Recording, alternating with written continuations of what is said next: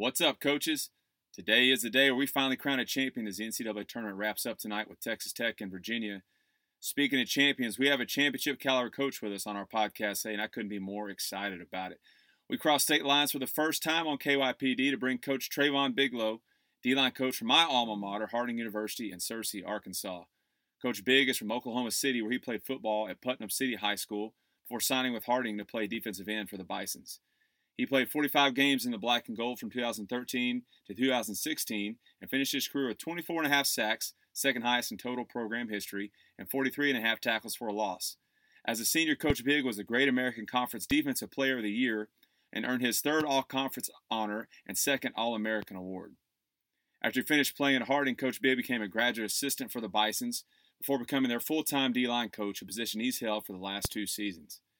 In two thousand sixteen, Coach Big's senior year, the Bisons finished with an undefeated regular season record to claim a Great American Conference championship. The two thousand seventeen team overcame an oh and three start and reeled off eleven straight wins to reach the Division two national semifinals, falling to eventual national champion Texas A and M Commerce. This past season, the Bisons finished with a nine and three record, losing to Ferris State twenty-one to nineteen in the opening round of the Division two playoffs. Ferris State, by the way, is a team that went on to lose a heartbreaker to Valdosta State in the national championship game. In two thousand eighteen, the Harding defense was one of the most dominant units in the country, and that's no exaggeration. The Bisons finished first in scoring defense nationally, surrendering just eleven point two points per game. They finished second in total defense, allowing just two hundred fourteen point nine yards per game, third in rushing defense, giving up a stingy sixty-nine point six yards per game, fourth nationally in pass defense with one hundred forty-five point three yards per game, second in first downs allowed, and third in fourth down defense. Today, Coach Big is going to have you fired up with his enthusiasm and passion as he talks about what makes the Bison defense so great and what his defensive line does to help them be so success- so successful. If you need a little help getting going today, get ready, because whether you're a football coach or an accountant, you'll be ready to coach some ball after you get down here and Coach Big.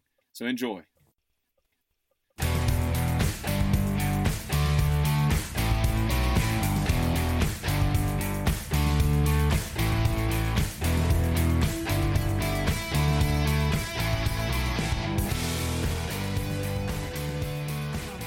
Coach Bigelow, thanks for coming on today. It's it's great to have a fellow Bison on to talk some D-line play. And I know you guys, you got some recruits coming in this weekend. It's a busy time of year for you as you get ready to start spring ball. But thanks so much for coming on. Coach Ty, how's you doing, man? Yeah, it's it's it's, it's actually kind of slowed down since recruiting season's over. You know, like I kind of told you before, I get to uh, spend time with the players that are on the team now, get to slow down and be more of a family man. So, uh, but we still got some recruiting going on, and uh, we're still working hard. Yes, sir.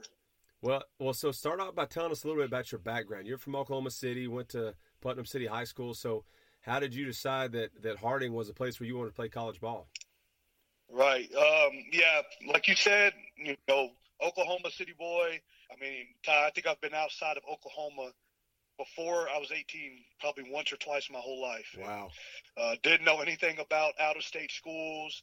Harding was the first school to offer me, and so I made sure, since they were the first school to, in my mind, believe in me, I was going to visit their school. So I visited their school, uh, and for a guy like me, uh, who did not have his father around his whole life and had some struggles growing up, the love and the atmosphere, uh, the brotherhood, the way I saw the players connecting with each other, the way I saw the coaches interacting, I mean, it felt like that was the piece that was missing in my life. And I visited other schools uh, that had unbelievable facilities, great winning programs, championship teams.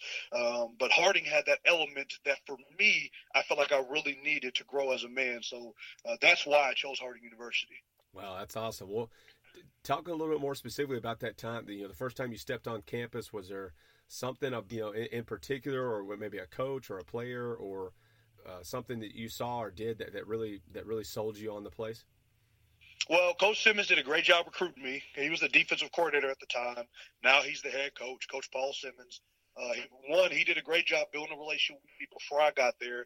When I get there, um, they they they um, paired me up with a guy named Dalen Skidmore. Uh, we actually uh, finished out our career together in college. He was an unbelievable linebacker, and he was my recruiting to, you know tour guide. uh, person that was with me the whole time, and he was great. I mean, just uh, he connected with me well. Um, you know, I, I, I can't really pinpoint an exact event that happened while I was there.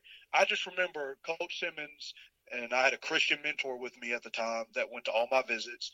And uh, Coach Simmons is laying out to me my scholarship. And once we leave that room, you know, the scholarship room, um, I, I turn to my mentor and I go, I feel like this might be the place for me. And my mentor, my Christian mentor goes, I would have slapped you if you would have said anything different. So um, I can't really – he felt the same thing I did. Yeah. And I don't know what it was, but I just knew I had to come here. Uh, and no doubt this place saved my life. I mean, this the, the man I was my first couple years there before I got there compared to the, the man that I've grown into, this place has was a huge factor for the success that I'm having now, uh, the success spiritually, and any asset of my life that I'm going to aspect of my life that I'm going to have going forward.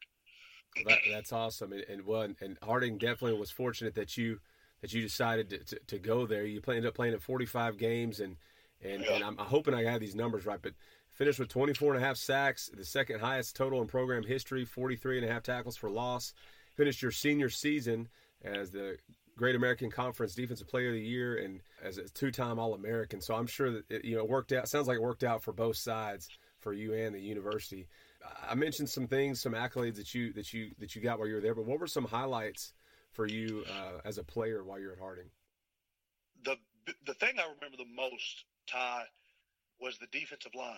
Okay, there were six of us, and I, you know, the other five they had redshirted. Okay, and uh, I came I came in my freshman year, and there was a need, uh, so I got to play as a true freshman. And so we all kind of, the other five and me, you know, six of us, we all kind of just grew up together. You know what I mean? Yeah. Um, I could tell you stories in the dorm of near fights and uh, roasting sessions. And, I mean, Ty, you know, there's so many stories of us taking six-hour bus rides to go play some team in Oklahoma, and we're singing, you know, R and B songs the whole way. Or someone's getting roasted. I mean, I mean, just so many stories after yeah. stories after stories uh, that I could share with you, and uh, just the way my senior year ended, uh, us be, being eleven and oh in our conference, finishing the end of the season number one in total defense, rushing defense, scoring defense, all those, you know, all those amazing things we had to do on the field.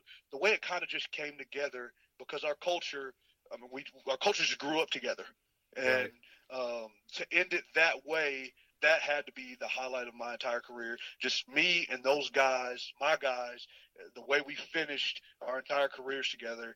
I mean, I, I could not have asked for a better ending to my football playing days at, at all. Yeah. Well, yeah, it's, and, and, and you hit it, you hit it right on. It's, it's, it's uh, the things that you tend to miss the most are those relationships. And a lot of times it's stuff that happened away from the field, and it's, you know, on those long bus rides, especially in right. Division two. You're sometimes some of those bus rides can be can be brutal, uh, and it's, right. you know those guys. You, you're staying in some maybe some not the greatest hotel, and and uh, uh, you know you got a few bucks to go and eat, yeah. so you're all kind of uh, scrounging together, scrounging your money together to go grab something to eat, and um, no those doubt. Are some things the, the the times that you remember for sure when you when you once you step away. Well, so for you, no you doubt. Finished playing. I think you told me before that, that coaching wasn't always on your radar. So how did you decide no. to become a coach? Uh, and, and then you moved in from, from, you know, being a player there to coaching there. So how did that work? Well, I, I, when I was playing my senior year, I had some guys who were in my corner that told me you would be a fool not to at least try to go professional. Okay, so I trained for a while. Um, I had forgotten that I was five eleven defensive end. Um, so so my, I, my my shot was slim to none, especially when my forty was not that fast. I kind of didn't know what I wanted to do. Um, and Coach Simmons and the coaching staff kind of knew that. So Coach Simmons comes to me and he's like, hey, I want you to coach for me. Okay. And um, I'm like, okay, I guess, you know, I'm going to help out with the D line. I mean, Coach Simmons is an unbelievable defensive line coach. There's a bunch of coaches that know that. And so I'm kind of like, man, I mean, I'm just going to help this guy. You know, I, I definitely can't follow him up. And he's done an unbelievable job teaching me the role. Um, and honestly, once I started, I just, I just didn't look back. I mean, I loved I, I loved every aspect of it, but really what I love is, uh, and you can attest to this, and any coach listening can, is that every is that everyday grind. It's it's that it's that can you keep going? You know what I mean? That yeah. that man, you've been hitting it hard, you've been hitting it hard, but can you keep going? And and not can you can you just keep going? Can you keep recruiting at this level? Can you keep coaching at this level? But can you raise that level? Um, I, you know, once I once I met that, the challenges that came with coaching, I just never looked back. I remember my players asking me, because you know, a lot of the guys that I've been coaching the last couple of years, I played with, obviously. Yeah, um, yeah. Actually, some of them are some of them right now are older than me, and so wow. Um, well, I remember a couple of them. We were kind of talking and laughing, and one of them goes, "Man, do you miss the glory days?" And I, I sat there for a second. I'm like, these, these are my glory days. Yeah. I mean, I have I have I have yet to have a moment where I sat there and felt like, man, I really just want to put the pads on again. Sometimes the players are getting dressed and, and they're putting their pads on. I'm like, man, it'd be nice to go out with them. Um, and, and you know, anybody I, I, that has played with me can tell you that I love football as much as anybody playing. Um, but the challenges of being a coach, I have just fallen in love with it. And I have never looked back. So, um, and it helps being under a coaching staff like this. You yeah. know, um, I got I got a bunch of guys that I try to emulate on a day-to-day basis, and they have taken me in. You know, Coach Simmons, our defensive coordinator, Coach Mode, um, Coach Underwood, Coach Hill. Uh, guy, I mean, they, these these these guys who are much older than me, much more experienced, a lot better coaches. They have really taken me in, t- teaching me their ways. That has caused me to have a lot less mistakes early, and, and so uh, that allows me to just coach on fire. That yeah. allows me to not look back, to not be scared, and to just pound it and keep rolling. That's awesome. It, it, that's such a unique experience to to actually be coaching guys that you played with. And I know right. uh, that you know there's that, that happens all across the country. You got these guys to, right. know, become G As, but but talk about that and how how how did how did you maneuver that um, to to becoming these guys? Uh, you know, these guys, their, their peer, and now you're their coach. How, how did you handle that? Well, I, I'm not gonna lie to you. The, there's two. There's two. There's the biggest challenge was following up Coach Simmons. Right. Uh, okay, Coach Simmons. Like I said, unbelievable defensive line coach. Um, um, unbelievable passion. That was that was that was what I was most nervous about, is following up Coach Simmons. Uh, he eventually gives me the D line, and and so I, I mean, still to this day, I'm thinking I, I have got to honor this guy by raising the level of this D line. Uh, so that is that is the number one challenge. Um, the second part, you know, coaching players that are your age or a little bit younger than you or older than you, um, you know, humans aren't humans always know who really cares. You can't fake that, right? Right. And humans know. And humans know who's really working. I mean, that that is that's human nature. You know who really cares, and you know who's really working. Uh, well, number one, I'm blessed for us to have the guys that we do. Um, that are guys that are very respectful, um, that are guys that, that they want to get better. That's number one.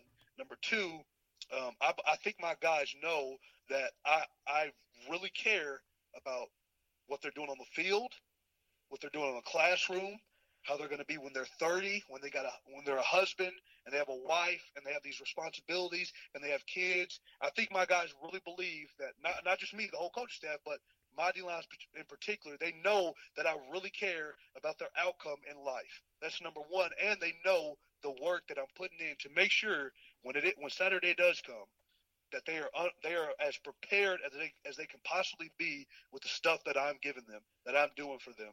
So I I haven't really had uh, a roadblock with my age, at least not yet.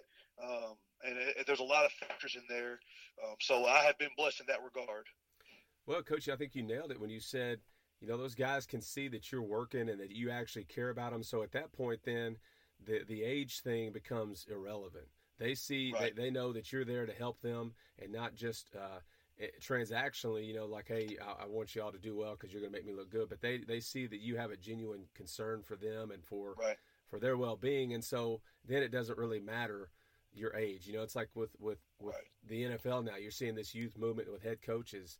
And and you wonder how, how does that work with these, you know, Sean McVays of the world who are coming in and coaching these Lincoln guys, Riley's, yeah, who yeah. are who are older, who are, are several years older, and making more money than them in some cases, and it's right. because kind of like what you said. I'm sure if we had him on the show, he'd be saying something very similar that hey, you know, at the end of the day, if you're if those guys know that you're in there for them and you're working, you're you're, you're working to help them be the best they can be, then then the age thing doesn't matter, you know.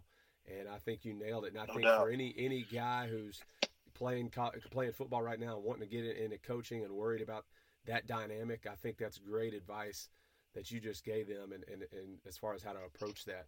You know, one thing you mentioned, and, and you and I both had the same D-line coach in college, Coach Simmons, who's now the head coach, as you mentioned, at Harding. And I remember uh, when I first started uh, coaching high school, I wanted to be him, you know, and right. I'm using the same words as him, and I'm using the same, the exact same drills and the same process. And, you know, it right. took me a little bit to figure out, and, and kind of like you, you've already alluded to, that I couldn't be him. I had to be me. I could still use yeah. some things that he taught me, but I, I had to, yeah. I had to be me. So how have you sort of put your own spin on things, you know, take right. the things that he's taught you, but put your own spin on things? Right. And really what it is, Ty, is, is there's a difference between emulating somebody and imitating somebody. Yeah, that's um, a great point. And that's what me and you, and that's what me and you are not trying to do. We're not trying to be an imitator of anybody, but there are a lot of things from, like I said, a bunch of the guys in this coach staff, but in particular, the guy that was with me the most when I was a player, Coach Simmons, that I want to emulate, and I want to follow some of those things up. Um, I think, in my opinion, uh, there are two, there are two reasons why Uh, Coach Simmons has has completely handed the D-line over to me. One of the reasons is because he's the head coach. There's, you know, there's a lot of responsibilities that this man has to do, especially with him building uh, the gigantic indoor that we have. Um, right. if, you, if you don't, if you if you don't know, you know, we're building an indoor that's one hundred thirty-five yards long, sixty feet tall. Um, it's going to be the biggest indoor by far in Division two, one of the biggest, even if you compare it to Division, all the major F B S schools. Um, and so he's he's he's got his hands full with that, plus being the head coach. So that's one reason why he handed it over. But I think another reason why is because he sees that uh, I have a clear long-term vision and goal of what I want to do with this D-line and this defense. I think he sees that. I think he sees that I'm not – Sat, I'm not satisfied with the status quo. I'm not satisfied in taking those same drills, that same teaching, and just and just regurgitating it. You know, kind of like how, you know, when you weren't being as responsible as you should in college, and all you did was pull the all-nighter the night before a test, so you just regurgitate all that information back. You know what I mean? It yeah, was, uh, yeah. it was, it, you know, it's clear study. Uh, um, it's clear effort in trying to grow the D-line. I think he noticed that. And, and he trusted me more. Uh, right. And it was not easy. It was not easy. Um, you know, because um, for a long time, Coach Simmons was still in the in the D-line room, and we were kind of sharing it. Well, uh, Coach Simmons, he's where he is at today because of his great personality, um, because he could take control of a room almost better than anybody. Um, and I have I have a lot of that personality in myself naturally. And so uh, there was definitely a lot of things I had to learn with meshing, and um, you know, there was, you know, and, and he and he's a D lineman at heart. He's a D lineman at heart. He's a D line coach at heart. So um, definitely there was there was it was tough in the beginning with figuring out role, you know, my role and stuff like that. But um, in the end, um, I, I think I think Coach Simmons really respected what I was what I am trying to do, and so he he, he respected me enough to give it to me. So. Yeah. Yeah. Well, that's, you know, great points, Coach. And, and I, I could, it's obvious just in talking to you uh, that you got the fire and the energy and the passion, and it's, and it's a, it's, it's magnetic. And I, and I'm sure that, that you have no problem getting uh, everything out of your guys that you're coaching, because that's, that, that sort of thing is contagious. And, and those guys in your room are going to take on the personality of their coach. And, and, and so that's a great thing that, that you approach the game that way. So, Coach, let's get into some defensive line stuff. You guys have been dominant on the defensive side of the ball for a while now, and and and so I'm gonna have to just bear with me for a second, because this is a lot of a lot of impressive stats I'm about to read off here. So, uh, in, in twenty eighteen, now we're talking national statistics here. Uh, you guys were number the number one scoring defense in the nation, number two defense, uh, number two total defense, number four passing, number four against the pass, number three against the rush. Second and first downs allowed, and then third and fourth down conversions. And then in conference, I'm blushing. I'm blushing. number number one defense in the conference, uh, number one in in in uh, rushing defense, scoring defense, and and then lead and led the, led the conference in sacks. So, Coach, you got to be a little bit of that's sort of an embarrassment of riches there as I, as I read those right. off. Um, tell me, you know, how what are some things that you guys are doing to get that done? Well, Coach, it, it's an it's an absolute mentality. Uh, that's there's no doubt about it. Um, I'll explain to you our entire year by talking to you about a loss. Is, is that all right? Yeah. Um, yeah. We're playing fair. We're playing Ferris State, right? The yep. First round of the playoffs. Ferris State's quarterback committed to Michigan State out of high school. Okay, he got into trouble, went, you know, went the JUCO route, then went to Ferris State. Um, uh, they, they're averaging crazy numbers in total yards this year, crazy amount of points per game. Uh, the quarterback ends up winning the Division two Harlan Hill, which is basically the Heisman for our level. Right. Um, I mean, they. I mean, in the playoffs, they're scoring crazy numbers. They scored. They scored forty-seven points in the national championship game. They ended up losing it though. They scored forty-seven points. Um, so we're playing this team who's extremely elite, and we are down twenty-one nothing at half. Right. Yeah, I but watched coach, the game. Yeah. Yeah, coach. I promise you, if you were at that game and you were in the locker room halftime, you would have looked me. You would have came to me. You would have said, "Coach, Coach Big, this is insane." I would say, "What are you talking about?" You would say, "Coach Big, the look and the eyes of your players are the exact same intensity that it was pregame.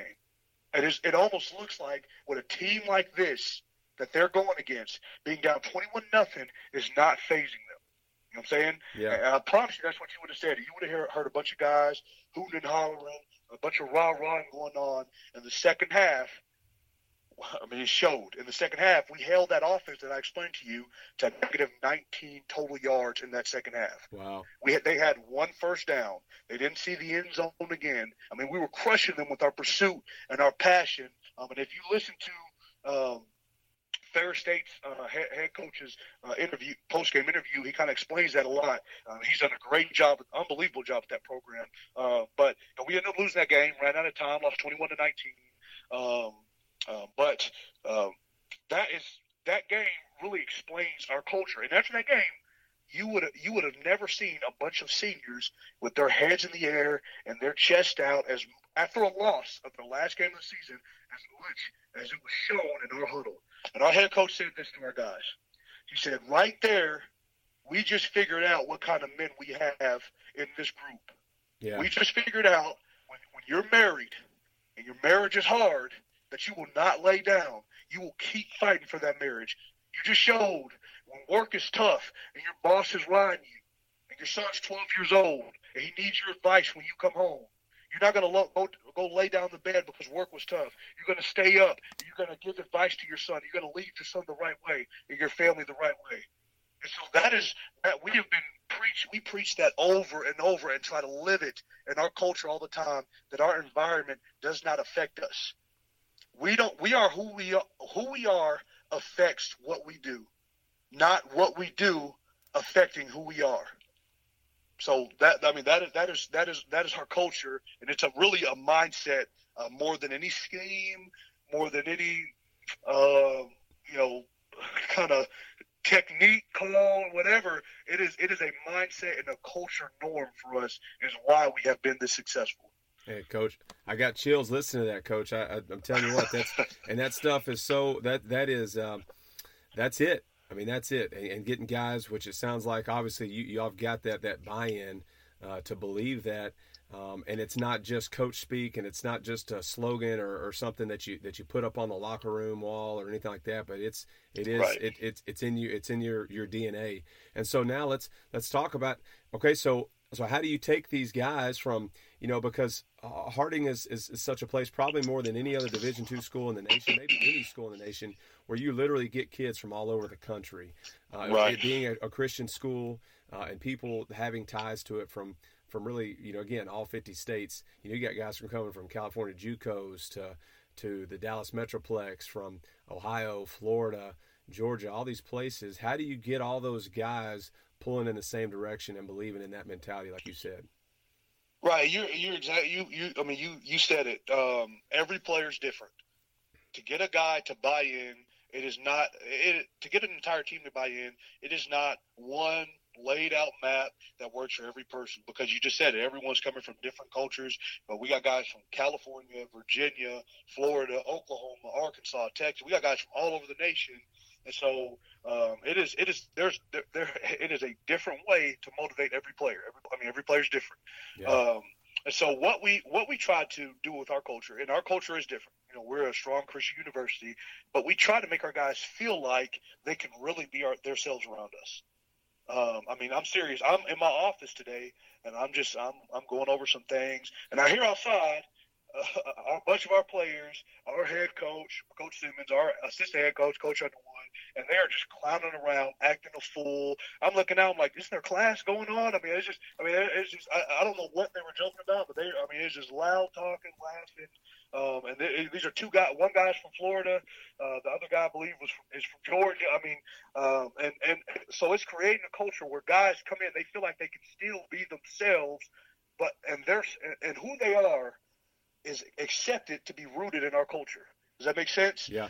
Um, and, and, uh, really it's a culture of coaches lie when they say, I don't have favorites. You know what I mean? Yeah. I mean, that is, that's, that's human nature. It's human nature to have favorites. You got four kids, okay? The kid that has a, the, a similar personality to, to you, you're going to favor them naturally just because their personality fits yours. Now, that doesn't mean they're going to get more food or whatever, but you do favor them naturally. I mean, you just – it's human nature. There are players on the team that are easier for me to talk to, right? We have more things in, li- in likeness. So you have – you do have – I mean, every coach has favorites, but how – you make your decisions on a day-to-day basis reflects that coach's values. Yeah. Okay. And what I and what I mean by that is this: if there's a situation where two guys are battling out for battling it out for first string, or there's a negative situation going on with the player, we make decisions based on everything a player can control. So what I mean by that is, I tell my D-line this: I said, if two guys are head-to-head between getting whatever, you know, first, second string, whatever it is, they're head-to-head trying to figure out who should start. My values are going to decide who should start. And my values are this: does this guy buy into our culture? That's number one.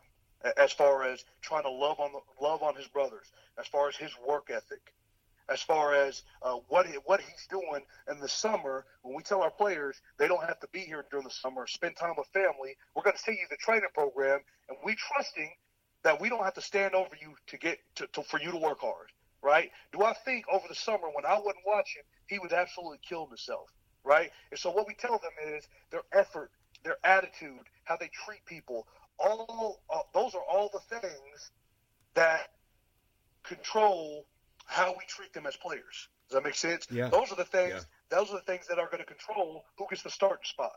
I mean, this player, he obviously killed himself over the summer. This player, he worked out over the summer, but he did not. He did not give it everything he's got. So that guy gets the nod. Uh, that player's come in my office with those specific, you know, that's kind of specific deal. Why is he starting over me? And I told them that is exactly what I told them. I mean, I told them what that guy can control, he's killing himself doing it. And so that is the type of culture we have showed these guys. We have showed them you have control of your entire life. You can be as successful as you want to be. The Lord has put that potential in you. And we, are, we, with our philosophy, are just trying to mimic everything that Jesus is about, everything that the Lord is about. We are not perfect, uh, but we are trying. We are fighting hard to do that. Well, Coach, I I want to ask you this, and and, and, and for me, I, I know the answer, and it's and it's because I, I went to school there, and and. And, and understand, but for those of us who or, who don't or are unfamiliar with Harding, um, and just know that as a, as a Bible school up in Arkansas, you know, how are right. you? Like, I, I love what you said about, you know, how you know, yes, it's a, it's a Christian school, and it's and it's it stands behind what it believes, and and it's unapologetic about it, and but um, you still are able to get these guys who come in and love it there, uh, you right. know, and and who are like yourself, and and who right. are um, you know, proud Bisons for. Uh, and, and who love, you know, enjoy their experience there. So tell me again, just, you know, what you're doing as far as coaching these guys and, and coaching them hard, but still staying consistent with the values of, of the university. So how are you able to get all of that out of those, out of those guys uh, without necessarily dog cussing them and, and using those right. types of, of, of, of tactics to get it out and get everything out of them? Right. Well, it's, it's, it's basically, it's a relentless pursuit to keep our values pure. I, I mean, we can never be on cruise control. You know what yeah, I mean? Yeah. Um, we get on cruise control, and this is any leadership role. You get on cruise control, your employers are going to, your employees, your players, whatever, they're going to do exactly what you allow them to do. Yeah. Okay, so to keep our culture at the standard, it is it is a relentless effort to continue that. Um, and my story, you talk about, you know, you talk about a player from a different background who doesn't understand, and we get those players, right? We yeah. get them all the time. We have we have some on our team, players who don't really understand what we're trying to do and what our culture is about, right? I came from a culture uh, that was all about production, right? Uh, whether it's on the field, in your work, what have you done for me lately culture, right? That's all that mattered. And, and I came here, and, and I was horrible. I mean, I mean, I was horrible. I was a horrible teammate. Um, I, I was, I was not, I was not respectful towards authority. I mean, I was not a great guy. Um, I, in fact, uh, we had recruiting official visits, and I spoke to all the recruits, telling my story of how this place changed my life, um, from being this guy um, who was arrogant, all about himself, uh, to, to now this guy who's fighting like crazy, um, who is nowhere, nowhere near perfect, but who was fighting like crazy to do the right thing. And so that is that is really the that that's the I hope it's not too vague, but that's really the uh, answer I have. It's just a relentless effort to figure out in the situation that's going on right now, uh, whether it's a frustrated player or whether it's a player we've been on about his grades or about his weight, whatever it is. How what in this situation right now? What can I do to turn this into a positive? To turn this into this culture's favor? Yeah, and uh, yeah. Because if you treat everything the same. In, in certain situations, that method might work, but in others, I mean, you, you, you know, and you know this, Coach. A coach and a, and a guy's experience in whatever sport he's playing, a lot of times that affects the rest of his life. Yeah, I mean that that those habits he created, yep. The attitude he has towards life affects the rest of his life. And so, if you take, if you face these decisions. As if every decision is the same, and, and this is how it's going to be treated, and I'm going to put it on cruise control. Uh, you are playing with someone's life. That that is how I feel with the D-line. You know, I'm, I'm I just turned twenty-four years old. Probably shouldn't be thinking this deep, you know. But um, I I feel like, and I tell my players this all the time. I would have a player in my office, and he's struggling with grades, and, and or he cheated, or he or he lied to us about something. And and, and my players think I'm a little extra saying stuff like this, but I tell them this. I say, if you are working on your third or fourth marriage, or if you can't sustain a job when you're thirty or forty years old, whatever's going on, I promise you it will not be my fault. You will not leave here and think someone did not push me to be the best I can be. You will not leave here and think they, no one here cared about who I was. They just cared about winning ball games. So um, that is kind of the attitude we carry, that we have to make sure these guys leave and walk away. When they walk across stage and their mom's crying because of their success, they need to tell us, Coach, thank you. That is the best version of a man that my son can be right now. That is, that is our goal. Coach, I, I mean, I, I, I can't even add to that. You, you, you're, nail, you're hitting it right on the head, hitting the nail right on the head about that. And, and, and really what our profession as coaches Uh, should be about today, especially in our in our culture, in our day and age, that we're you know we can sit around and complain about kids and they're not what the, they're not what they used to be, or they're doing too much, you know whatever. They are what they are, and we can either uh, sit back and, and complain about it, or like you said, be proactive. And, and I love the, your words. You know, it's a relentless pursuit of uh, of, of pursuing that. You know your your values and your uh, your core values of what you believe in, and that you can't ever be on cruise control, and and and that again, it is as serious as you're playing with someone's life. You know, we can all point to good and bad inter- uh, interactions we have with coaches on down the line that still affect us today, and so that's awesome that you you take that so seriously, especially as such a young coach. Um, I know most of the guys listening to this are going to be surprised that you're that you're only twenty-four years old. So, um, well, all right, right now let's shift into this. You, it's day one of spring ball. You might you, you got some new, uh, maybe some JUCO guys transferred in or no whatever. Doubt. Yes, sir. What what are some drills, some things that you're doing those first few days and weeks fundamentally to get those fundamentals in place? Right. So the first thing we uh, you know we are an attack and react defense up front, and attack is all caps. I'm serious. All caps at about sixteen exclamation points. Yeah. I mean, we are lining up. You're, you're lining up on your guy's shoulder, your read key, and you are thinking about your first few steps, you know, you know your six-inch power step. I mean, you are flying, and you're dominating that shoulder, you know. And, and so we attack and react. So the first thing we work on is get off. So we work on, you know, some stances that allow you to explode the right way, uh, you know, so working on get-offs. And then we make a transition uh, right into, you know, we get P V C pipes, and, uh, you know, we work on uh, having a great base, uh, great feet. Um, as you, you, you know, this this drill kind of mimics you're kind of hooked up to a to a lineman. um, and, and, and you're kind of just having working on having that great wide base so you could be able to shed out of your gap and react to everything that's going on. Um, it's a lot of focusing, and then we get into you know we get into bag work um, as far as half rounds, you know, bags on the ground, and right. uh, um, having great feet, um, being able to bend, turn, and run through trash because um, you're doing that all the time as a D lineman. Uh, right. And we work on.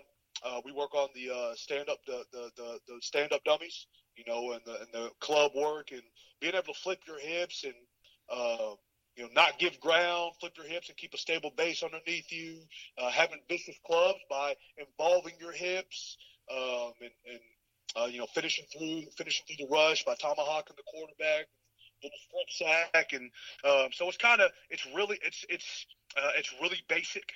You know, we, we do some block destruction stuff with the two-man uh, shields. You know, you get, I don't know how to explain it, the weight room bands. You know what I mean? Those, yeah. those weight room bands. Yeah. And you'll basically you put them around your back, and uh, you have both your hands holding them, and you're shooting your hand on the two-man shield with, you know, popping your hips through, holding it out for about a, a second to two seconds, and um, you know, just just really basic fundamental stuff for us that that really is going to help us be successful. Um, every defense is different, you know. Every right. defense, every defensive line is going to have uh, first day drills that is tailored to what they're doing. Those are things we're going to work on the first day, and uh, then we're obviously we're going to have walkthroughs. Um, you know, we we uh, we. basically have a curriculum for our whole defense of what we're going to install day to day. Um, and so pre-practice, um, I should have started out with this probably, pre-practice, we um, talk about the things we're going to install, very basic, one gap movement type stuff. Uh, Ty, we twist all the time. I mean, we twist, uh, if there was a percentage, probably eighty-five to ninety percent of the game we're twisted. Really? Like we're trying to screw up blocking schemes. Yeah, it's it's it's really I mean it's really been unbelievable for us. It's it's keeping it's kept linemen off of our backers and safeties because they're trying to figure out what's going on up front with all the twisting. So right. um, you know, it's tailored obviously it's tailored, it's it's calculated to what uh, their offense likes to run, and, and so it screws up blocking schemes. Uh, yeah. So we You know, there's a lot of learning a new guy has to do on this D line just because we twist so much, and there's specific there's a, there's specific techniques to how we want you to twist. You know, specific paths we want you to take, footwork, et cetera. So it's a lot of learning, um, and so we go really slow in spring ball. Um, you know, one gap movements, then uh, two gap exchanges, and you know, we'll we'll we'll we'll twist with blitz while blitzing. And yeah. So there's there's stuff there's stuff to learn there. Um, so. Um, it's really slow pre-practice. We watch the film on what we did last year with that stuff, and uh, so the new guys can see it. We draw it up as well, and then we walk through it out outside with the signals added to it. So it's a, it's really a lot the first day, uh, but it's it's it's for what we do. It's really slow and, and really fundamentally based. Yeah, well, well, talk to me about those twisting then. So so when I'm you know if you're coaching me up, and let's say let's say uh, let's start with the inside and work our way out. So I know you are a four-man front. You're a four two five, correct? Yes, sir. Uh, and so yes, you, sir. You're playing a three tech and a shade, uh, or or a uh, a two eye.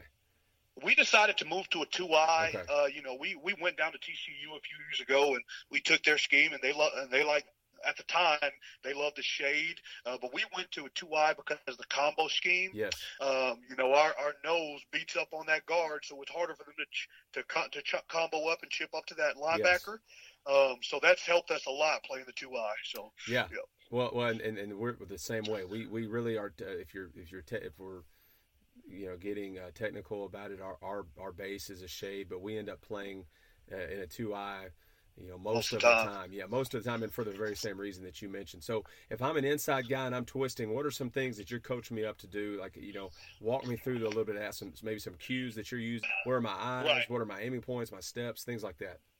So we have, uh, I would say we have three different types of, of twisting uh, as far as a move that you could do if yeah. it's uh if it's if it's attached to a play call. Okay, uh, one of it's called a, one of it is called a penetrator. Okay, yeah. uh, the, the second the second one is called a speed slant. The third one is called a power slant. Uh, the first one and the fourth one is a term that we came up with. It's called rapid roll. Okay, and I'll explain penetrator first. Uh, the penetrator usually uh, is the nose, the tackle. Uh, it'll be the D N sometimes. We have what we call a slice call, and I'll make him a penetrator. But basically what it is is, uh, you know, say it's, say it's the tackle, right? The tackle is usually in a three technique. Yeah. And what the tackle will do is you'll cheat down the head up pre-snap, And he his goal is, and what we're doing is, uh, in this specific call, we're expecting the center to to to, to block away from him, right? Okay. And so that means that guard will be trying to block him. But the good thing is, if that center's going that way, well, that guard's going that way too. So he's actually helping our tackle slant the way he wants to go. Right. But anyways, um, uh, we tell him uh, we want him to. I mean, it is a it is a it is a explosive speed slant right behind that center's rear end into the backfield, about a forty-five degree angle. Yeah. Um, we're, and it's it's been great against power. It's been great against zone concepts. Um, and and uh, we have a guy wrapping right behind him who's usually unblocked. I mean, it is, and I'll explain that technique in a second. But uh, that's the penetrative technique. You know, you're ripping through upfield, and you're just trying to cause havoc in the backfield. Um, okay. And if it's called right. You know, if you know when we do our analysis all week and we're trying to figure out what that offense is trying to do, if it is called right, it is very disruptive. I mean, it's very disruptive. Um, last year, our guys, uh, this is kind of the second, you know, year and a half-ish that we've been running that technique, that penetrative technique, and our guys have been trying to do it from a three-tech. Uh, but the problem is you give that offensive guard a chance to stay on you because you're trying to go, you're trying to go, you're in a three technique trying to penetrate behind a center, you give that offensive guard a chance to hook up. Yeah. Even if you're really quick, you have to go all the way across his body. He has some type of a chance to try to hook up with you. So we're going to start doing it from a head-up alignment. So that's penetrative technique, okay? okay. Uh, penetration technique, okay? Second technique is a speed slant, okay? And uh, how we teach it is we want the – wherever you're slanting, we want that foot back, okay? Yep. We want that foot back, and we want you coming at about a forty-five degree – your first step should be at a forty-five degree downhill angle. Okay, and then that second step should drive and kick through, and you should be ripping upfield into your gap, and you're just causing that. It's a speed slant, so you're not thinking about really trying to fit something up, you know, and yeah. and, and trying to fit up a line. You're, you're thinking about getting through that gap and causing havoc. So, um, you know, taking those steps that I just mentioned, forty-five degree angle, downhill, and then driving and kicking that back foot to give you that force to rip up and through a shoulder and get in the backfield. That's the key for a speed slant, okay? Um, then we have a power slant, okay? And uh, we power slant if we figure that it's a it's it's a it's a run game situation, okay? Yeah. And what I mean is, uh, what I mean is, um, if an inside guy, if an inside guy decides to speed slant, like I explained to you, right? Yeah. And he takes that forty-five degree step and then kick drives his back foot. He's a, he has a narrow base at that point. Yes. So if they're a heavy run team, uh, he's screwed. He has no base to try to react to a block if they double team or combo, and so he's getting driven off the ball. So uh, we do have a power slant technique, and basically what that is is um, say I'm a tackle, and I'm lined up to the right. I'm a three technique, and my job is to power slant left. Uh, basically, you take a six-inch lateral power step to your left, and then you at that point you're just reacting to whatever the block. Whatever blockage keeps going on, right? So if I take a six-inch lateral power step left, right, yeah. and I see and I notice that they're zone blocking at me, well, now I'm shuffling back the other way, right? What this basically what that first step allows you to do is really kind of read what's going on, yeah. you know, and it's, you have a powerful base to be able to react to whatever blocking scheme's going on, okay? Um, so that is our that is our kind of third um, um movement deal. The the fourth one is what we call a wrap and roll technique. Okay, if you can remember when I talked about penetrator, uh, the guy trying to get behind the center's butt. Yes. Um, or the D N sometimes on our slice calls, um, trying to you know basically he lines up in the, in the inside shoulder of the tight end and he's slicing through that C gap. Um, well, a lot of times when we penetrate, we have a wrapper coming from where he left. So if the tackle's penetrating behind that center's butt, that nose is going to wrap to the other side of the ball behind him. Yeah. Okay. And uh, what we call it is a wrap and roll technique. And basically, um, if it's the nose guard doing it, okay, um, he he takes he ta- he laterally shuffles to wherever he needs to go, and he's patient. He's shuffling. And we're not telling him to fit somebody up. We're telling him to look for grass. He's basically, if we called it right, he should be a free player. So we're telling that guy to look for grass. Okay, um, that's in that. You know that that's that's how that's how we want that wrap and roll guy to be. We call it wrap and roll because at first, like I said, uh, you're in a lateral shuffle to wherever you need to go. But once you see it's pass play, you don't need to be shuffling anymore. You know, right. You need to be rolling. That's why we call it wrap and roll. So once okay. you once you start wrapping, and uh, at the beginning of the year, we struggled with guys um, wrapping um, and taking too long to roll. You know what I mean? Yeah. They're rapping, rapping, and all line, the whole line's kicking back. And, you know, now they're not a part of the pass play, so um, it's it's rapping. You need to roll once you see Hash going backwards. It's get part of the pass play. Yeah. Um, and you know we, you know we, you know if it's uh, you know so you know that, those are basically. Um, how we teach our different kind of stunts and the technique that we want to do it. And um, when we teach them that way, now you know that system has allowed us to whatever stunt that we want to call, we know uh, you know every every stunt that we call, we know if I need a speed slant, if I need a power slant, if I'm the penetrator, and we know those steps for every kind of slant or, or stunt, excuse me. Yeah. Coach, I love I love, you know, that.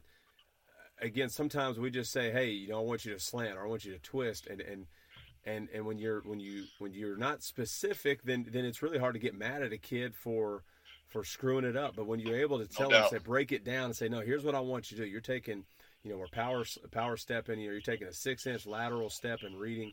You know, I think right. that that's that eliminates the confusion, that eliminates uh, no doubt. Any indecision, and it and it's and it's ta- like you you said this, you used this word earlier. It's tailored to the the play that we are expecting them to run, you know, out right. of this formation no or doubt. That sort of thing.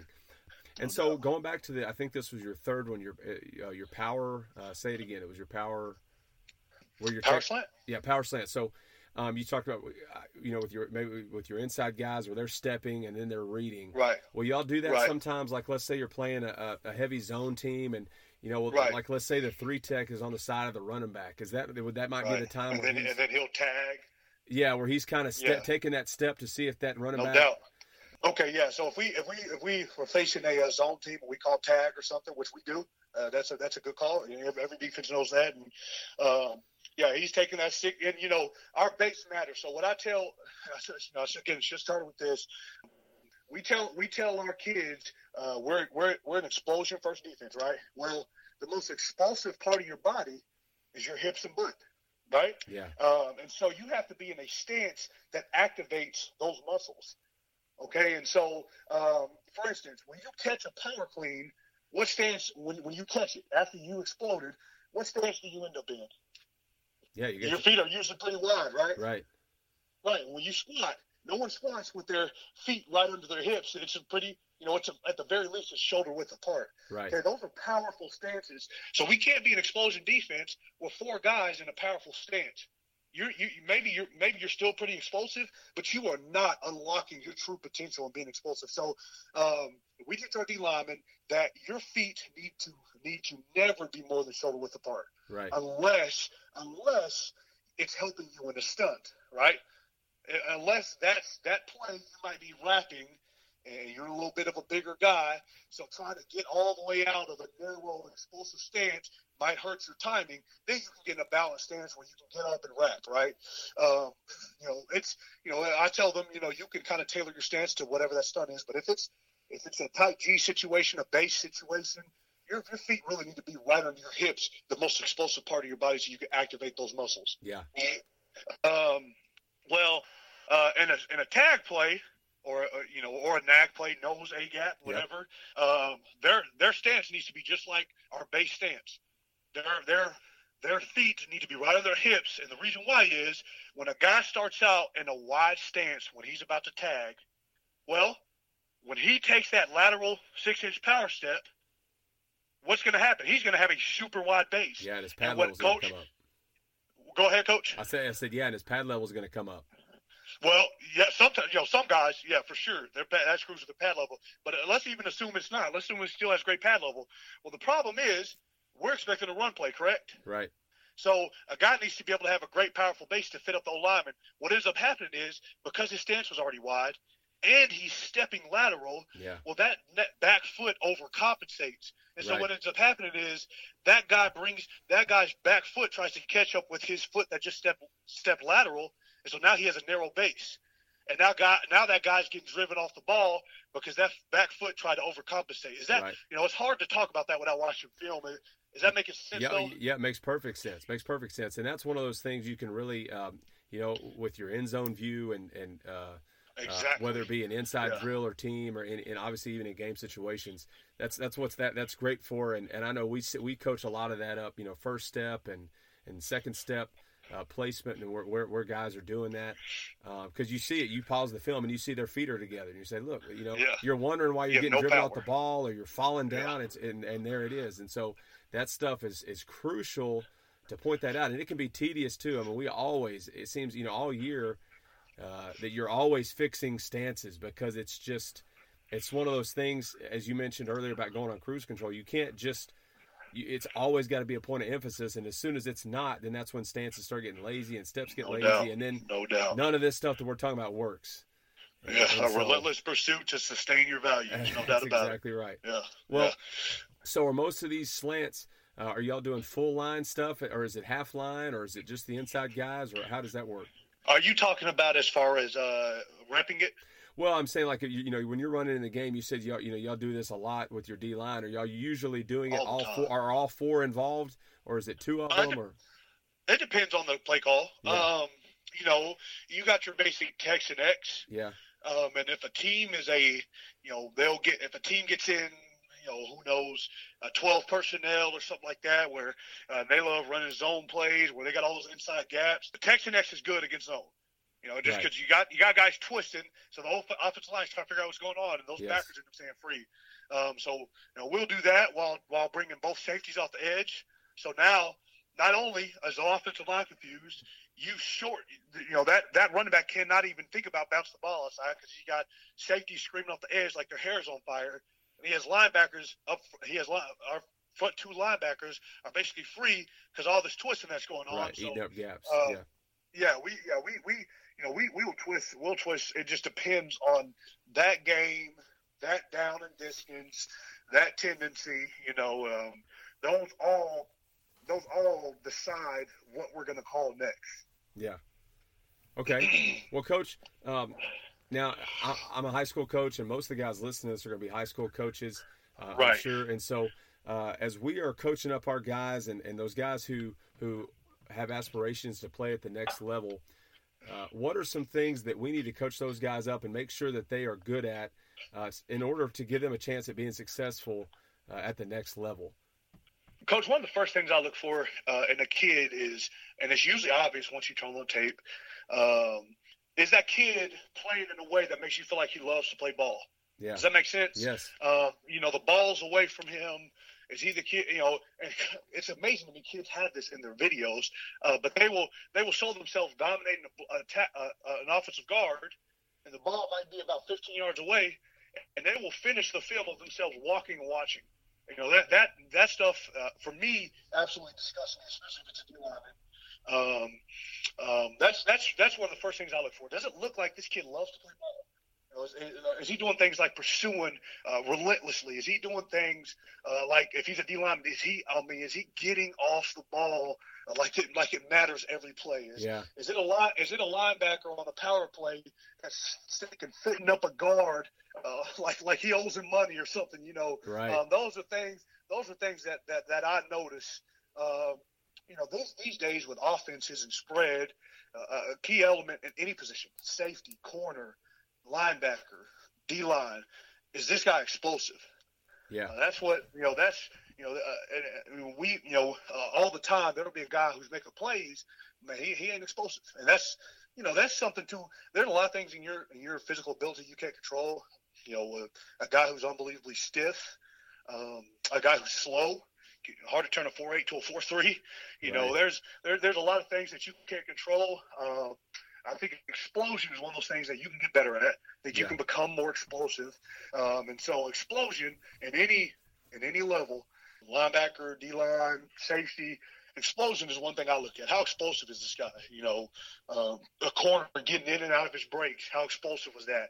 Uh, linebacker, when he when he reads the play, I mean, is he is he is he is he coming through the A gap, kind of dancing, or is he flying through that A gap, making the tackle? You know, um, did that D N get off the edge and really just he won the rush off his first step? Those are those are things that, uh, as far as physical attribute, that's one of the first things I look for, and because um, everything else, coach, everything else can be fixed, right? Fixed, right. You know, quote unquote. And what I mean by that is, if I see a kid and he's not that strong, well, dude, he gets in our program, he's gonna flourish, you know, or Or if I see a kid, high school kid, he doesn't have great hands on the D-line, well, Are you not a D-line coach? I mean, right, teach them right. hands. So, you know, they'll, they'll, they'll, there's things that I call fixables, you know, and and and, and uh, those, those are things that, to me, for me, we're talking we're talking specifically right now physical attributes. Uh, those are things for me uh, that I don't put a whole bunch of weight on. Now, if a guy it comes in, he's unbelievably polished, super, obviously super. Right. You know, that makes you want to that makes you want to recruit this kid even harder.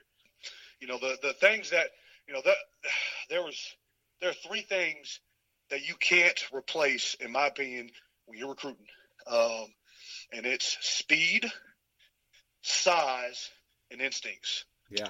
Those are the those are the three things. If a kid has those, I mean, those those are ridiculous. But sadly, those are most of those. All three of those things are mostly things you can't control. You right. know, um, you know, instincts. A guy might be able to, you know, become have a better football I Q and uh, stuff like that. But um, those are three things that I always I always feel like you, you can't you can't coach those. Right. You can't coach those three things. Right. I can coach hands. Right. I can coach a guy that, that played in a Reed-style defensive line to get off the ball on my D-line. You know, I can I can coach right. those things. I can't make that guy six foot four. Can't make that guy faster. Um, and it'd be awfully hard to turn a guy who doesn't understand the game to have unbelievable instincts. Yes. Um, so, yeah. So.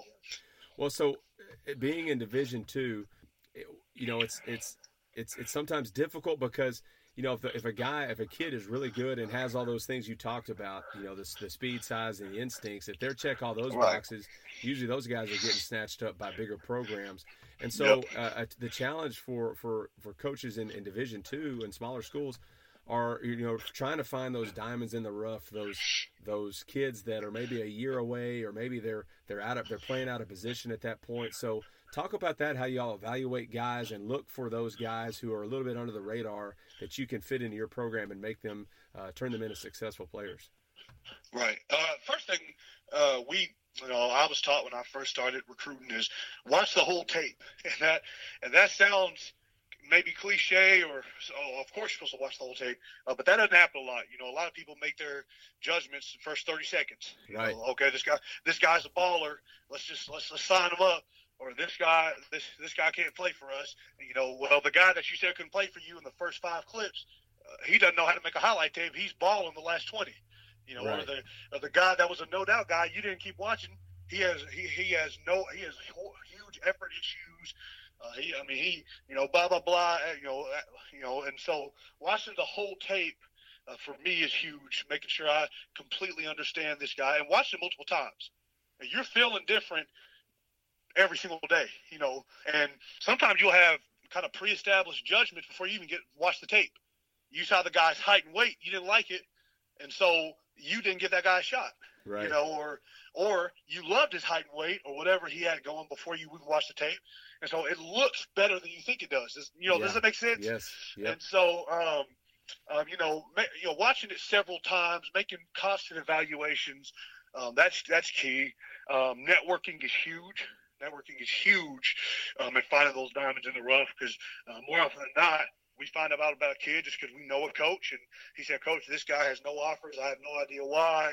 We get on him, and he's a killer for us. That has happened a million times. You know, trying to figure out what that kid's about. Yeah, uh, if that makes any sense. So, uh, you you talked about guys who have uh, some D one offers. You know, there's some. You know, we we've gotten to a point in our program where we're really successful. And so uh, there are some schools that have that Division One logo uh, that we are not we are not scared to recruit against. You know, obviously there are some we don't have a shot with, obviously, but right. uh, there are some that we we we we we're not scared to recruit against, and we've won some kids. Um, so knowing, uh, trying to understand that kid's ego, trying to understand that that kid's coach's ego, because a lot of kids emulate their coaches. Uh, And understanding what they want to do, where they want to be. We're a different university. We're a Christian university, so we have to evaluate even harder.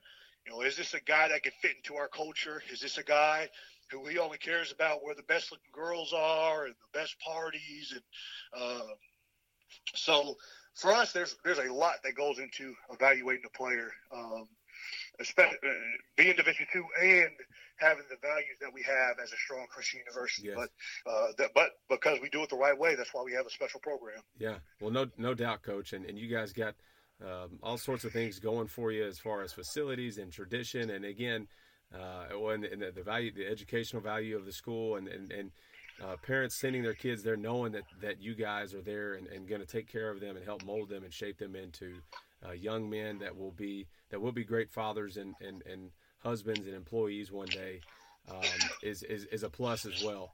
And I know a lot of coaches right. say that, but, but, Um, I, I can uh, attest that, you know, that Harding is one of those places that actually does that. Well, Coach, as we get ready to wrap up, talk about um, some things that you're wanting to uh, to do to get better this offseason, whether it be with your D-line or you as a coach. Talk about some some some things you're looking at this offseason. Oh, no doubt. Uh, as far as a coach, uh, one thing us young coaches, and I know you could attest that being a young coach, we have a lot of unbridled passion. And what I mean is we just have fire in it, but it's just fire everywhere.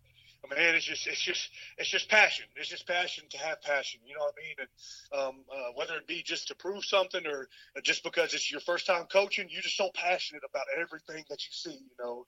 Um, and so for me, controlling that passion, you know what I mean? Yeah. Knowing, knowing what I need to focus on. Uh, there's so much that can be done. Uh, there's a term that my head coach, Coach Simmons, uses all the time, the head coach. Um, and it's, it's, there's not enough time in the day. And that sticks with me all the time. And so what that tells me is I need to figure out today what is the most important thing that needs to be done, and tailor and kind of tailor my passion towards that. You know, what today, what need, what is going to help this program? What is going to help this D-line? Um, so for me, uh, that is that's huge. Trying to figure out what I need to put my focus on. Um, that's number one. Number two, or, or um, that's for, that's the number one goal for me as a coach right now. For the D-line. Um, we got a lot. Of guys, we got a few guys coming back, a good amount. Uh, we got. We're gonna have some new ones. We're gonna have some new ones next year that are really good. We really need to help. So, uh, creating a program uh, up front, a curriculum that allows guys to have a fast learning curve. You know, have a yes. uh, be able to learn the material quick and be able to help us out immediately uh, without being getting out there and getting horrible grades. Um, so that that's huge because of how much we twist and do things. So. Um, And that takes a lot of time. You know, that takes a lot of time, a lot of communication, like, we, like we've been saying over and over on this podcast, uh, relentless pursuit of your values. Um, um, so that that, that that that takes a lot of time and energy, but it's it's definitely worth it in the long run. Yeah. So doing that, and um, uh, Coach, we haven't talked much about, I would love to. We haven't talked much about uh, some pass rush stuff.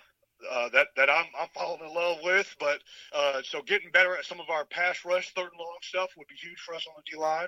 So those things. Yeah. Well, great. That and and, and hey, to, to quote Coach Simmons again, there's not enough time in the day, and we're running out of time on this on this podcast. I'd love to uh, yeah. talk with you some more about pass rush and get into that. That's one of my favorite things to talk about. Um, no doubt. But Coach, it it it sounds like you. Uh, got a great handle on things, and, and you talked about, you know, uh, d- directing your passion. I know there's a lot of coaches out there listening who'd love to have some of that passion right now, and uh, it's, it's definitely contagious. And, I, and I'm telling you, uh, when guys get done listening to this, they're gonna they're going to uh, really um, evaluate their own passion and, and their own uh, fire for, for coaching that, that you that you obviously have, and, and you are clearly doing uh, what God put you on this earth to do, and that's and that's coach and impact the lives of young men. So. Uh, great to have you on, Coach. Thank you so much for coming on and talking to us. Good luck in spring ball and next season. Coach Taylor, thank you so much, man. You need to come down to Harding again. We need to meet up and have a big powwow. Oh, I'll be, I'll, I'll be up there. I'm sure I'll be up there a couple times this spring, so I'll look you up. Awesome, awesome. Thank you, Coach. Yes, sir. Thank you. Thanks so much, Coach Bigelow, for talking defensive line play with us today. Give Coach Big a follow on Twitter at Coach Big H U. Check out the show notes for today's episode for some other cool links and graphics that we referenced in our conversation today. Our quote of the day comes from Marianne Williamson, a quote made popular by the movie Coach Carter, and it is, "Our deepest fear is not that we are inadequate. Our deepest fear is that we are powerful beyond measure. It is our light, not our darkness, that most frightens us." Coaches, have a great week. Remember to rate and review this podcast. And until next time, keep your pads down.